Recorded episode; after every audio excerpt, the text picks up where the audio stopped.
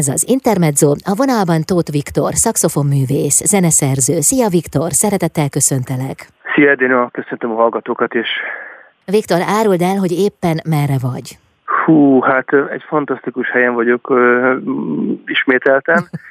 uh, az világtól elzárva itt van nekem egy kicsi helyem, ahol én a zeneszerzéssel és gyakorlással foglalkozom kakukszóban, orgona illatban, fülemülékkel és szomszédok nélkül, úgyhogy egy nagyon nyugis helyen vagyok. Nem beszéltünk össze, de ezt én valahogy éreztem, hogy nem a nyüzsgő belvárosban, vagy éppen valahol.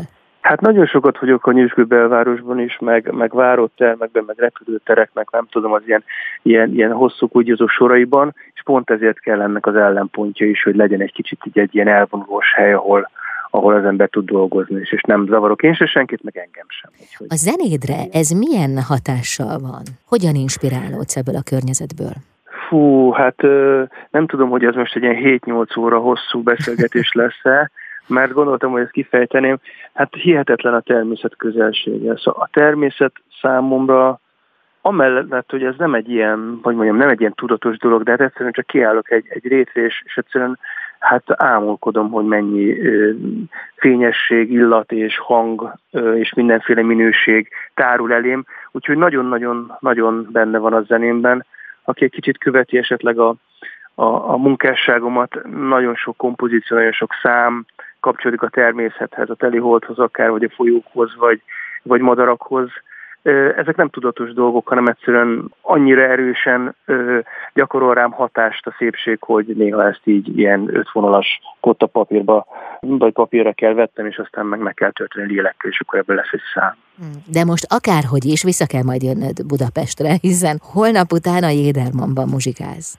Igen, igen.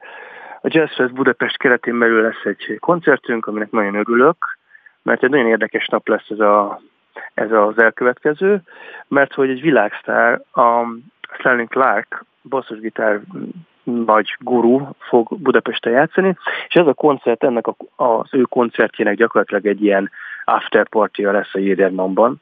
És olyan különleges társakkal fogok játszani, és hát azért mondom, a basszus az nagyon fontos, meg hát azt gondolom sok hip-hop és jazz nagyon fontos. Egy olyan ikonnal fogok játszani, akit, akit már sokan ismernek, de még nagyon kicsi a mérete, mert ő 13 éves, úgy hívják őt, hogy Hodek Áron, és hát egy fantasztikus, különleges tehetségű basszusgitár virtuóz. Az ő testvére, nagyobb testvére Hodek Dávid, velük fogok így trióban játszani, és azt gondolom, hogy azért lesz egy unikális dolog, mert hogy, hogy kevésszer találkozunk ilyen különleges tehetségű zenészekkel, mint ők, úgyhogy érdemes lesz eljönni. És te hol találkoztál velük? Hú, hú, hú, hát ez egy hosszú történet. Hodek Dáviddal 13 éve játszom együtt a, a Totvitor Tercet nevezetű zenekaromban. 11 éves korában játszottam vele először, amikor is így, hát így kiderült, hogy ő egy ilyen, egy ilyen zseniális, hát majdnem azt mondtam, hogy dobos, de hát nem dobos, mert zenész, és akkor is a zenészsége fogott meg. Úgyhogy egyből a, a, nem tudom, követője lettem ennek a kisfiúnak, és hát 13 éves korában bevettem a zenekarba, mert hát úgy tudott játszani, mint ahogyan a legkomolyabb dobzsenik. Aztán időközben, közben a 13 év közben született egy kisöccse neki Áronka, akivel 11 éves korában kezdtem el játszani, csodál, csodálatos módon, nem tudom, ez nem tervezett, aki gyakorlatilag hát most így várososan mondva egy UFO, mert hogy, hogy a tehetségnek nem csak azokat a szegmenség birtokolja, mint egyébként azért sokan a világban, hogy nagyon virtuóz, meg nagyon gyors, meg nagyon hangos, meg nagyon ügyes, meg fifikás, hanem a tehetségnek azokat a szegmenseit, amik szerintem sokkal fontosabbak, legalábbis én nagyobbra tartok. Az alázat, a a hihetetlen magas szintű érzelmi intelligencia, a tisztelet, egyébként a fotómemória és, a, és, a, és az etikett ismerete és mindenféle dolog társul ehhez, úgyhogy szú, nagyon nagy dolog, hogy az életemben találkozhatom ilyen emberekkel, és reményt adnak arra, hogy, hogy, hogy igen, hát itt, itt, itt, itt vannak nemesebb dolgok is, mint ahogyan esetleg egy-egy közösségi médiában ezeket láthatjuk. Mhm. Az alázat, a tisztelet, az érzelmi intelligencia, ezek mind-mind olyan képességek vagy, vagy emberi jellemzők, amelyek a hétköznapokban is megnyilvánulnak, nem feltétlenül csak a zenében, a művészetben. Mindenképpen.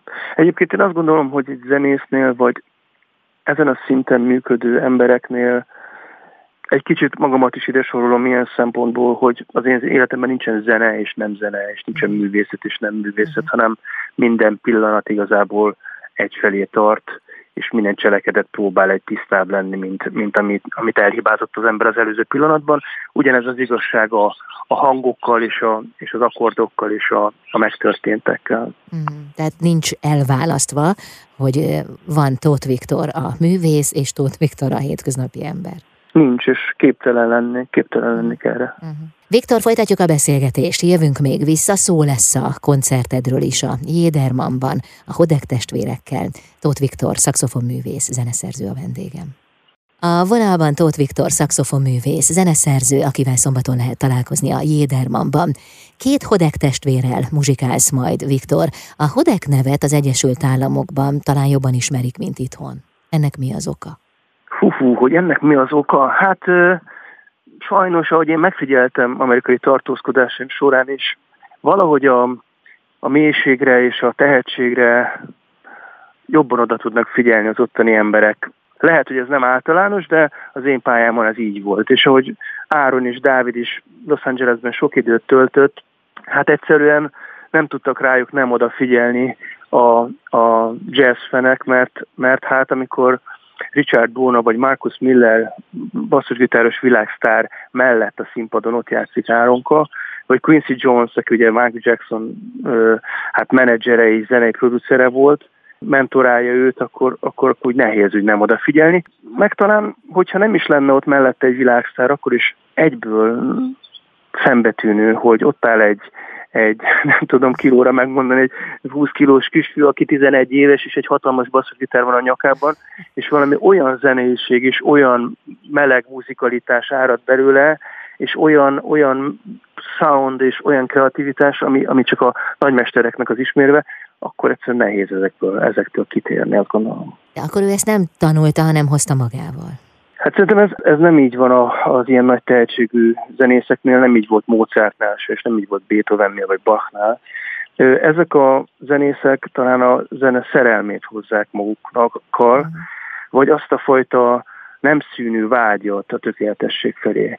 Tehát Áron is hiába 11 éves, persze van egy, egy, egy óriási, zseniális tehetsége, viszont egész nap ott ül a felvételeknél, és, és, és a legmagasabb szintű játékosokat próbálta megtanulni.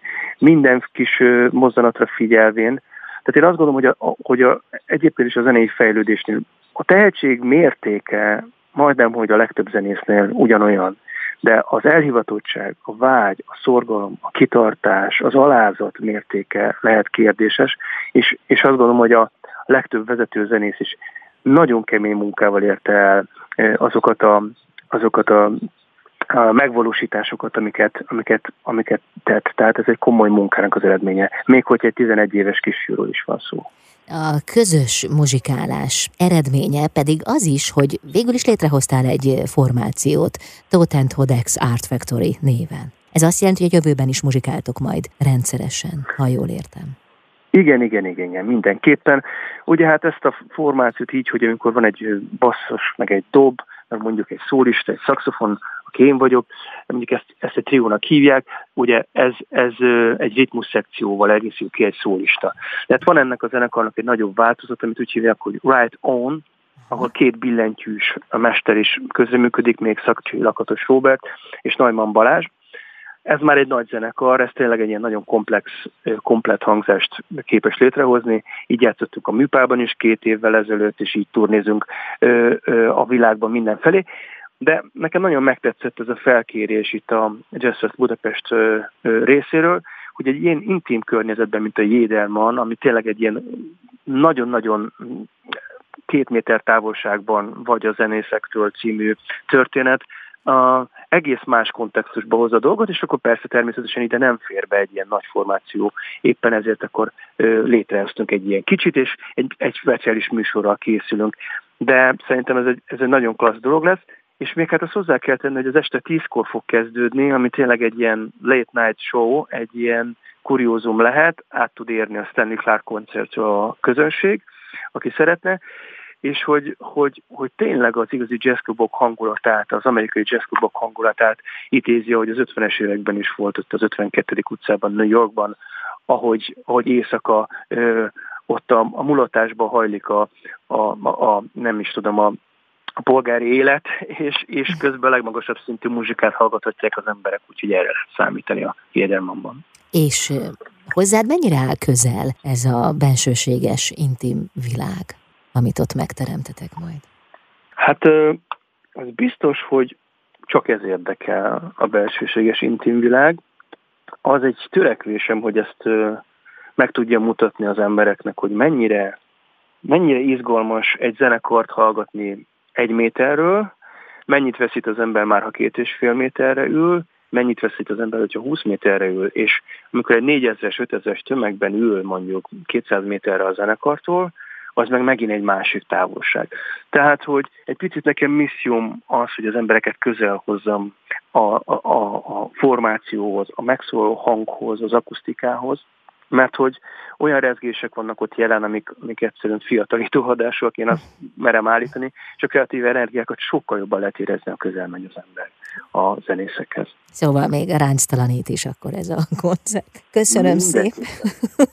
hát ha fiatalít, akkor figyelj azt is. Köszönöm szépen. Tóth Viktor, szakszofonművész, zeneszerző a vendégem, jövünk mindjárt vissza. Az Intermezzo vendége Tóth Viktor, szakszofonművész, zeneszerző, aki gyönyörű környezetből telefonál, mint mindig. Szóval nekem az az érzésem, Viktor, hogy te mindig valami csodahelyen vagy, tehát te keresed az ilyen atmoszférát. Abszolút így van, sőt azt gondolom, hogy mindenkinek lehetősége van arra, hogy egy kicsit kiszakadjon a betondzsungelből, és ajánlom mindenkinek, hogy csak tegyen egy pár lépést, szálljon föl egy Budapestről kivezető buszra, vagy egy felvonóra, és, és merjünk közel menni a természethez, mert nagyon nagy iskola az életről szerintem. Hát feltölt, az biztos. Viktor, hmm. az előbb arról beszélgettünk, hogy holnap után, szombat este a Jédermanban lehet meghallgatni a muzsikádat, de hát azután nem sokkal lesz egy koncertbeszélgetésed is a közérthető jazzről. Ezt miért tartott fontosnak? Miért jó beszélni a zenéről? Mi az, ami szavakban átadható a zenén túl? Igen, azt gondolom, hogy segíteni szeretnék a laikus közönségnek, egy kulcsot szeretnék adni, e, egy pici segítséget, hogy könnyebben megértsék, hogy miről is szól ez az egész jazz muzsika. Mert hogy azt tapasztaltam azért, hogy egy elég nagy rétege az embereknek azt gondolja, hogy fú, hát ennek, a jazznek olyan semmi értelme, ez ilyen öncélú, meg ez ilyen dudálás, meg nincsen se dallam, meg se harmónia, meg, meg szám sincs, meg semmi. Az egész ilyen öncélű kis hülyeség. És hogy hát ez egy tök jogos, hogy úgy gondolják az emberek, mert hát hogy is érthetnék meg egy pillanat alatt, mikor ez egy nagyon összetett, nagyon ékesen díszített, magas művészeti forma a jazz, és olyan szabályszerűségek vannak, és olyan törvényszerűségek, és olyan kommunikációs csatornák, és olyan előre már tudott dolgok, olyan keretek, olyan szabályszerűségek, amiknek az ismerete nélkül gyakorlatilag egy ilyen formátlan, érthetetlen dolog ez az egész.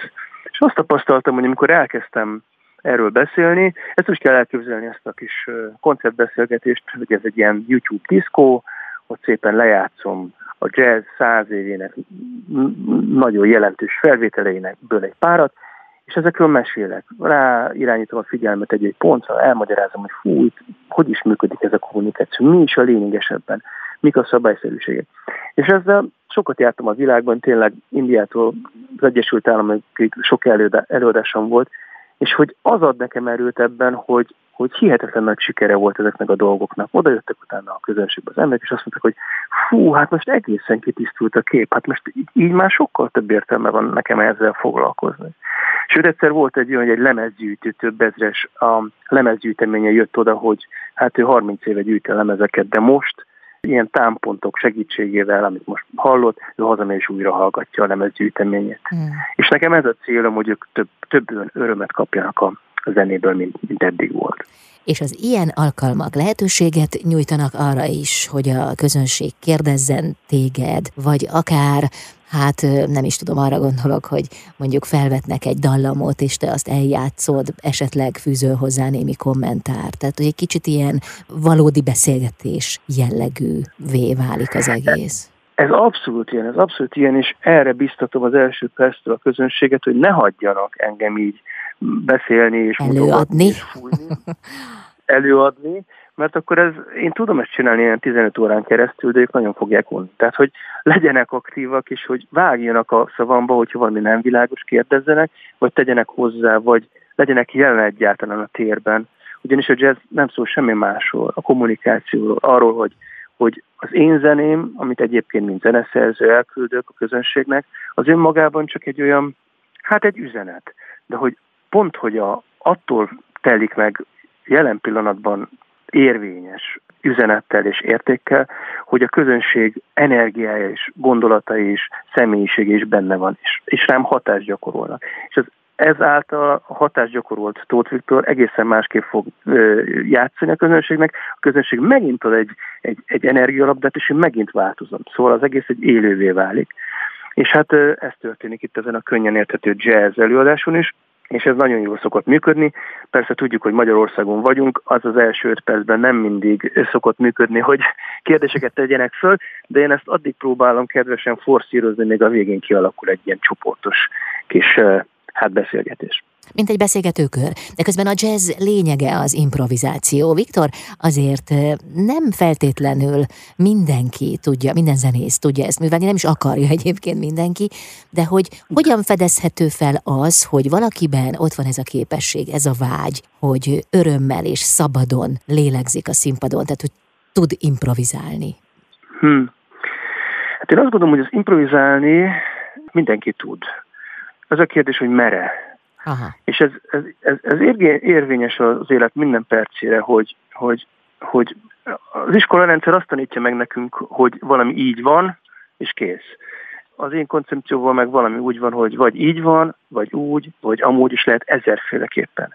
És hogyha nem zárjuk be magunkat, akkor használjuk azt, hogy lehet valami ezerféleképpen. Például, amit kérdeztél, és köszönöm szépen a kérdést, a természet pont erre egy nagyon nagy tanítómester, hogy egy erdőben Igaz, hogy minden fa mondjuk zöld, de hányféle zöld van? Hányféle forma van? Hányféle illata van a virágoknak? Hányféle madárdal van? Tehát nem csak a madárdal, hanem van százféle vagy ezerféle madárdal. És hogy igazából ezt át tudjuk ültetni, úgy gondolom a személyes életünkre is. Ott van egy recept, ugye, amit mondjuk főzni szeretnénk, kinyitjuk a szakácskönyvet, Hogyha nem mondják meg nekünk, hogy ezt csak így lehet megcsinálni, akkor lehet, hogy mi variálni fogunk. És innentől lesz személyes az a fő, fő, főzet, főzet, amit mi elkészítünk, mert lehet, hogy én egy kicsivel több sót teszem, vagy én teszek bele egy kicsit körit, vagy csilit. Tehát improvizálok, tehát eltérek a megszokottól, magyarul élek. Élünk mind a ketten közben, ugye?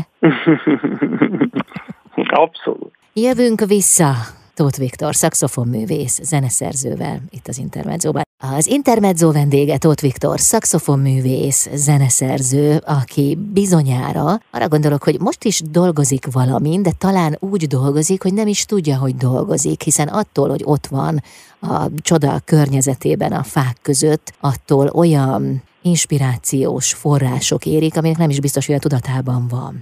Csak aztán, amikor majd alkalomattán leülsz, és elragad téged egy dallam, akkor esetleg rájössz, hogy ez onnan jött. Így uh-huh. működik ez, vagy, vagy ez most csak az én fantáziámban jelent meg? Nem, nem, teljesen így van. Az a helyzet, hogy folyamatosan jönnek a dallamok, és folyamatosan jönnek a hangulatok és a témák. Az én kis zeneszerzői praktikámban nem úgy van, hogy én most akarok egy, egy, egy kompozíciót írni, hanem, hanem a gyakorlásnak egyfajta, hát hogy mondjam, egyfajta gyümölcseként fölütik a fejüket dallamok. És ezek olyan dallamok, mint hogyha már hallottam volna, mint hogyha egy-egy történetre emlékeztetnének. És hogy azt keresem igazából, amikor, amikor egy számot írok, hogy ez a történetnek az energiáját hogyan is tudom kif- kifejteni. Ez olyan, mint hogyha egy másik világban lenne ez a már meglévő kompozíció, de hát igazából nem itt van, és próbálom visszafejteni. És hát nagyon sok érzelmi töltető, nagyon sok hangulatú, különböző hangulatú zene születik a fejemben, és akkor vannak olyan pillanatok, amikor leül az ember, és akkor ezt, hogy is van ez, hogy is van ez? És hát most pont érdekes, hogy ezt kérdezed, mert pont egy, egy sorozatot, egy, egy új repertoárt írok egy új formációnak, ami, ami a természettel nagyon rokon egyébként. Hát ugye, aki tavasszal a réteken jár, az, az nagyon sok inspirációt kaphat a tavasztól. Úgyhogy a, ezt, a, ezt a születő energiát, ezt, a, ezt, a, ezt az életigenlő, ünnepélyes, de mégis vidám és könnyed energiát próbálom most éppen egy új sorozatba sűríteni, hogy így mondjam, és ennek lesz egy premier koncertje is június első hétvégén Pilisboros Jenőn, ahol a B52 Jazz Fesztiválon fogunk fellépni. Nekem az azért érdekessége, hogy én évek óta házigazda vagyok, és hát az lenne ott nekem a szerepem, hogy az ott fellépő jazzzenészeket meginterjúvoljam, úgy most, mint ahogyan te csinálod, csak te profibban csinálod. Ugye? Én, én viszont azt, azt kutatom bennem, mint bennük, mint zenészek, hogy, hogy ők miért is játszanak, és miért akarnak egyáltalán egy hangot játszani, vagy, vagy kiküldi őket, hogy játszanak egy hangot, vagy, vagy mi is a kulcsuk, az ő saját kulcsuk a zenéhez, amit most át szeretnének adni a közönségnek. Szóval egy kicsit ilyen a zenés simogatót próbálok ott csinálni a, a fesztiválon, aminek ilyen elég nagy sikere volt, és hát most pedig ez még egy extra dolog lesz, hogy ezt az új formációmnak a Skylark Metropolitannek a bemutatója is lehet ezen a fesztiválon.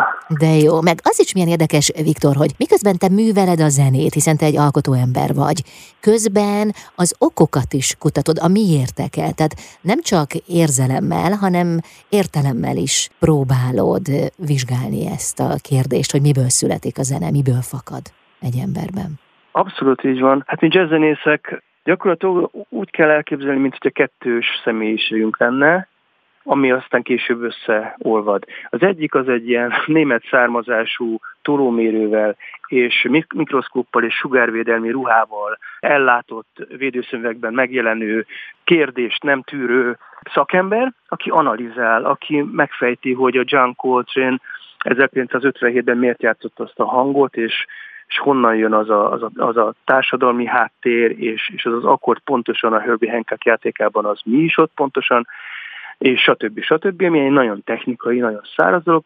A másik pedig, másik énünk az pedig tényleg itt a, a fülemüle szóval táncoló ö, réteket járó, különböző illatokra és hangokra figyelő, nem tudom, ilyen, ilyen kozmikus lélek. És abban a pillanatban, amikor mi improvizálunk, vagy zenét ö, hozunk létre, vagy egyáltalán létezni próbálunk a színpadon, ez a kettő, ez így egyé válik, és és az egyik tized másodpercben az egyik vezet, a másik tized másodpercben pedig a másik. És ez egy ilyen, ilyen nagyon, nagyon, nagyon lágy, de nagyon pörgős, nagyon gyors tánc itt bennünk itt a lelkünkben. Jó kis hivatás lehet ez, mondjuk nem is tudja mindenki művelni. Hm. Viszont most szombaton meghallgatható a muzsikáda Jédermanban. Mikor jössz vissza, mikor hagyod ott ezt a csoda környezetet? Hát ezt a ma este folyamán ja. el kell búcsúznom nekem, és készülnöm kell a koncertre. Úgyhogy szombaton este 10 órára ott mindennek egy pontban kell egyesülnie, a próbákat is le kell tudnunk, és, és hát fel kell készülnünk testileg, lelkileg ott a közösség befogadására. Addig még hallgathatod egy kicsit a fülemüle szót. Köszönöm szépen. Köszönöm szépen. Tóth Viktor, szakszofonművész, zeneszerző volt a vendégem itt az Intermedzóban.